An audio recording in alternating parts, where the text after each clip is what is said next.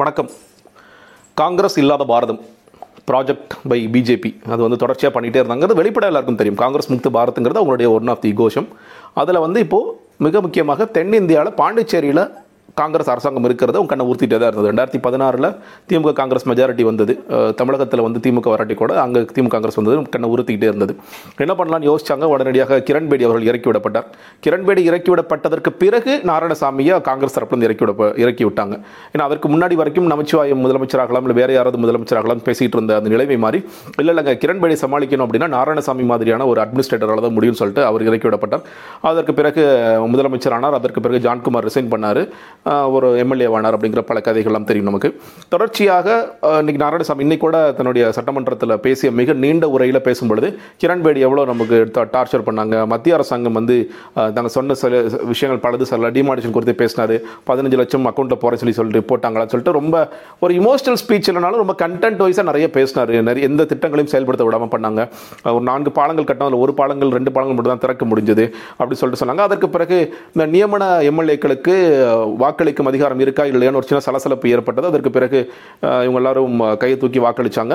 வேறு வழி இல்லாமல் சபாநாயகரும் வேறு வழி இல்லாமல் சொல்லிட முடியுமா? இல்லை சபாநாயகர் அடுத்து அந்த கேம்புக்கு தவ போகிறாங்க தெரியல. ஏன்னா தொடர்ச்சியாக சில பேர்லாம் இன்னைக்கு பேசிகிட்டு இருக்கும்போது ஏங்க போகிற பக்கம் பார்த்தா நாராயணசாமி கூட பிஜேபிக்கு போயிடுவாரோங்கிற அளவுக்கு இன்னைக்கு பாஜக தன்னுடைய வேலையை ரொம்ப கனகச்சிதமாக பண்ணிகிட்டு இருக்காங்க. அதாவது ஜனநாயகத்திற்கு விரோதமான வேலை தான். அதில் எந்த மாற்று கருத்தும் இல்லை.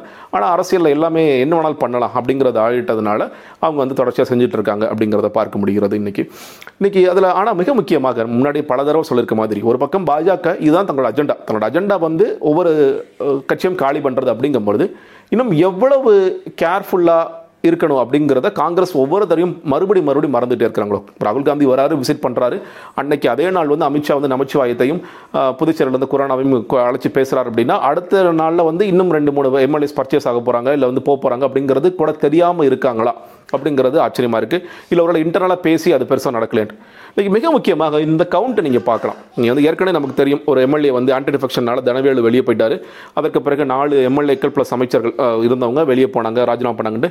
நேற்று ஒரு நான் சொன்ன மாதிரி ரெண்டு எம்எல்ஏக்கள் ஒன்று திமுகலையும் ஒன்று வித்தியாசமாக திமுக ஒருத்தர் போனார் காங்கிரஸ் ஒருத்தர் போனார் அப்படி வெங்கடேசன் போனார் அப்படிங்கிறது தெரியும். ஸோ அதற்கு பிறகு இன்றைக்கி நிலைமை வந்து பன்னெண்டு பதினாலுன்னு ஆயிடுச்சு. ஸோ ஆப்வியஸ்லி நியமன எம்எல்ஏக்களுக்கான வாக்களிக்கும் உரிமை அதிகாரம் வரும் பொழுது அவங்க தோற்கடிப்பாங்க தோற்கடிப்பாங்க தோற்பார்கள் இன்னும் சொல்லப்போனால் நாராயணசாமி சட்டமன்றத்துக்கு நுழைஞ்சு அவர் பேசிய ஒரு ஒரு ஒரு மணி நேரம் ஒன்றே மணி நேரம் பேசிய உரையிலிருந்து இது வந்து எக்ஸிட் ஸ்பீச் தான். இது வந்து வெளியே போகிறதுக்கான ஒரு பேச்சு தான் அப்படிங்கிறது எல்லாரும் முடிவாயிட்டது. அதற்கு பிறகு முடிவானது. ஸோ இந்த இடத்துல பார்க்கும் பொழுது ஒன்று காங்கிரஸ் தலைமை என்ன பண்ணுறாங்க அப்படின்னு நம்ம தொடர்ச்சியாக கேள்வி எழுப்பிட்டே வரும் காங்கிரஸ் தலைமையும் அதை வந்து பெருசாக எடுத்துக்கிறது இல்லை நாங்கள் பரவாயில்ல நாங்கள் ரொம்ப காலம் ஆண்டுட்டோம் அதனால் நாங்கள் வந்து வீட்டுக்கு கிளம்புறோம் அப்படிங்கிற முடிவில் இருக்கிறாங்க. இன்னொரு மிக முக்கியமாக இன்றைக்கி பேச வேண்டியது இந்த நியமன எம்எல்ஏக்கள் அப்படிங்கிறதா இன்றைக்கி அந்த மூன்று நியமன எம்எல்ஏக்கள் தான் இவங்களை தோக்கடிச்சிருக்காங்க. இந்த அரசாங்கத்தை இன்னைக்கு கவிழ்ப்பதற்கு மிக முக்கியமான காரணம் அப்படின்னு பார்க்கும் பொழுது நியமன எம்எல்ஏக்களுக்கு அதிகாரம் இருக்கா இல்லையான்ட்டு நீங்கள் நிறைய விவாதங்கள்லாம் பார்த்துருப்பீங்க. நிறைய பேர் சுப்ரீம் கோர்ட்டில் ஜட்ஜ் ஜட்மெண்ட்டை காமிக்கிறாங்க. இன்னொன்று ஒரு நான் படி படிக்கும்போது ஒரு வரலாறு. நீங்கள் யூனியன் டெரிட்டரியான வரலாறு. நாமினேட்டட் மெம்பர்ஸ்க்கும் இந்த மெம்பர்ஸ்க்கும் பெரிய வித்தியாசம் கிடையாது. பிரசிடென்ட் எலெக்ஷனை தவிர மற்ற எலெக்ஷனில் ஓட்டு போடலாம் அப்படிங்கிறதெல்லாம் இருக்குது அப்படிங்கிறத பார்க்குறோம் பல நேரங்கள் பல நேரங்களில் கர்நாடகா போன்ற மாநிலங்கள் சர்ச்சையாக இருக்குது அது வந்து கோர்ட்டுக்கு போயிருக்கு அப்படிங்கிறலாம் தாண்டி மிக முக்கியமாக இந்த நியமன எம்எல்ஏக்கள் எப்படி வந்தார்கள் அப்படின்னு பார்க்கும் பொழுது நான் அதாவது அது வந்து தவறான முறை இல்லை. இன்னைக்கு காங்கிரஸே ஏன் ஒரு நியமன எம்எல்ஏக்களை போடலை முதல்ல? நீங்கள் வந்து ரெண்டாயிரத்தி பதினாறில் நாராயணசாமி உள்ளே வரார் இல்லையா? அதற்கு பிறகு ஒவ்வொரு சட்டமன்றத்திலும் முப்பது தேர்ந்தெடுக்கப்பட்ட எம்எல்ஏக்களை தாண்டி மூன்று நியமன எம்எல்ஏக்கள் இருந்திருக்காங்க. அந்த மூன்று நியமன எம்எல்ஏக்களை காங்கிரஸ் ஏன் பரிந்துரை கூட பண்ண நாராயணசாமி அவர்கள் ஏன் பரிந்துரை கூட பண்ணலங்கிறது மிக முக்கியமான கேள்வி. சிலவர் சொல்லலாம் ஆமாம் நீங்கள் ரெண்டாயிரத்தி பதினாறில் பரிந்துரை பண்ணதை மட்டும் என்ன பண்ணியிருப்பாங்க சென்ட்ரல் கவர்மெண்ட் தான் அதை வந்து ஒப்புதல் அளிக்கணும். அவங்க முடியாதுன்னு கொடுத்துருப்பாங்க. அட்லீஸ்ட் பண்ணியிருக்கலாம் வாய்ப்பு இருக்குது ஆனால் நீங்கள் அதை பண்ண கூட இல்லை. நீங்கள் ஏன்னா இன்னைக்கு வந்து நாராயணசாமி மேலே நீங்கள் சொல்லப்பட நாராயணசாமிக்காக இந்த ந- நியமன எம்எல்ஏக்கள் குறித்து வழக்கு குறித்த லட்சுமி நாராயணன் முதற்கொண்டு வெளியே போறாரு. அவருக்காக ப பதவி இழந்து ஜான்குமார் முதற்கொண்டு வெளியே போகிறார் அப்படின்னா அவர் அவர் தலைமை மேலுக்கு அதிருப்தி. நாராயணசாமி முதல்ல வந்து வரும்பொழுதே பல பேருக்கு அதிருப்தி இருந்துச்சுன்னா என்னங்க நம்மளா எம்எல்ஏக்களான திடீர்னு வேற ஒருத்தர் காங்கிரஸ் தலைமை இறக்குது அப்படிங்கிற அதிருப்தியை தாண்டி தொடர்ச்சியாக தங்களோட கட்சிக்குள்ள ஒரு ஒரு தலைவர் ஒரு முதலமைச்சராக அவர் எவ்வளவு அபிமானத்தை சம்பாதித்தார்னு பார்க்கும் பொழுது அதுவே மிக குறைவுன்னு தான் தோணுது. ஏன்னா அந்த நியமன எம்எல்ஏக்கள் ஒரு மூணு பேருக்கு வாய்ப்பு கொடுத்துருக்கலாம். அன்னை அது வந்து தோற்கடிக்கப்பட்டிருக்கலாம். அது வந்து அப்ரூவே பண்ணாமல் கூட விட்டுருக்கலாம். அதற்கு பிறகு கிரண்பேடி வந்து இந்த மூணு எம்எல்ஏக்களை கொடுத்தது கூட ஓகே ஆயிருக்கலாம். ஆனால் அதுக்கான முயற்சிகள் கூட செய்யவில்லை என்பது மிக முக்கியமான ஒரு விஷயமாக பார்க்க வேண்டியதாக இருக்கிறது ஒன்று இன்னைக்கு. ஸோ அதில் காங்கிரஸ் நிச்சயமாக தோற் தோற்றுவிட்டார்கள். சொல்லப்போனால் நாராயணசாமி அதை பற்றி யோசிக்கலையா? இல்லை தன்னுடைய கட்சிக்காரர்களை நம்பலையா? அப்படிங்கிறது ஒரு மிகப்பெரிய கேள்விக்குறியாக இருக்கிறது அப்படிங்கிறது ஒன்று நான் பார்க்குறேன். இன்னொன்று இன்னைக்கு நாராயணசாமி அவர்கள் வந்து சட்டமன்றத்தில் பேசி முடித்த பிறகு அதிமுகலேருந்து அன்பழகன் பேசினார்.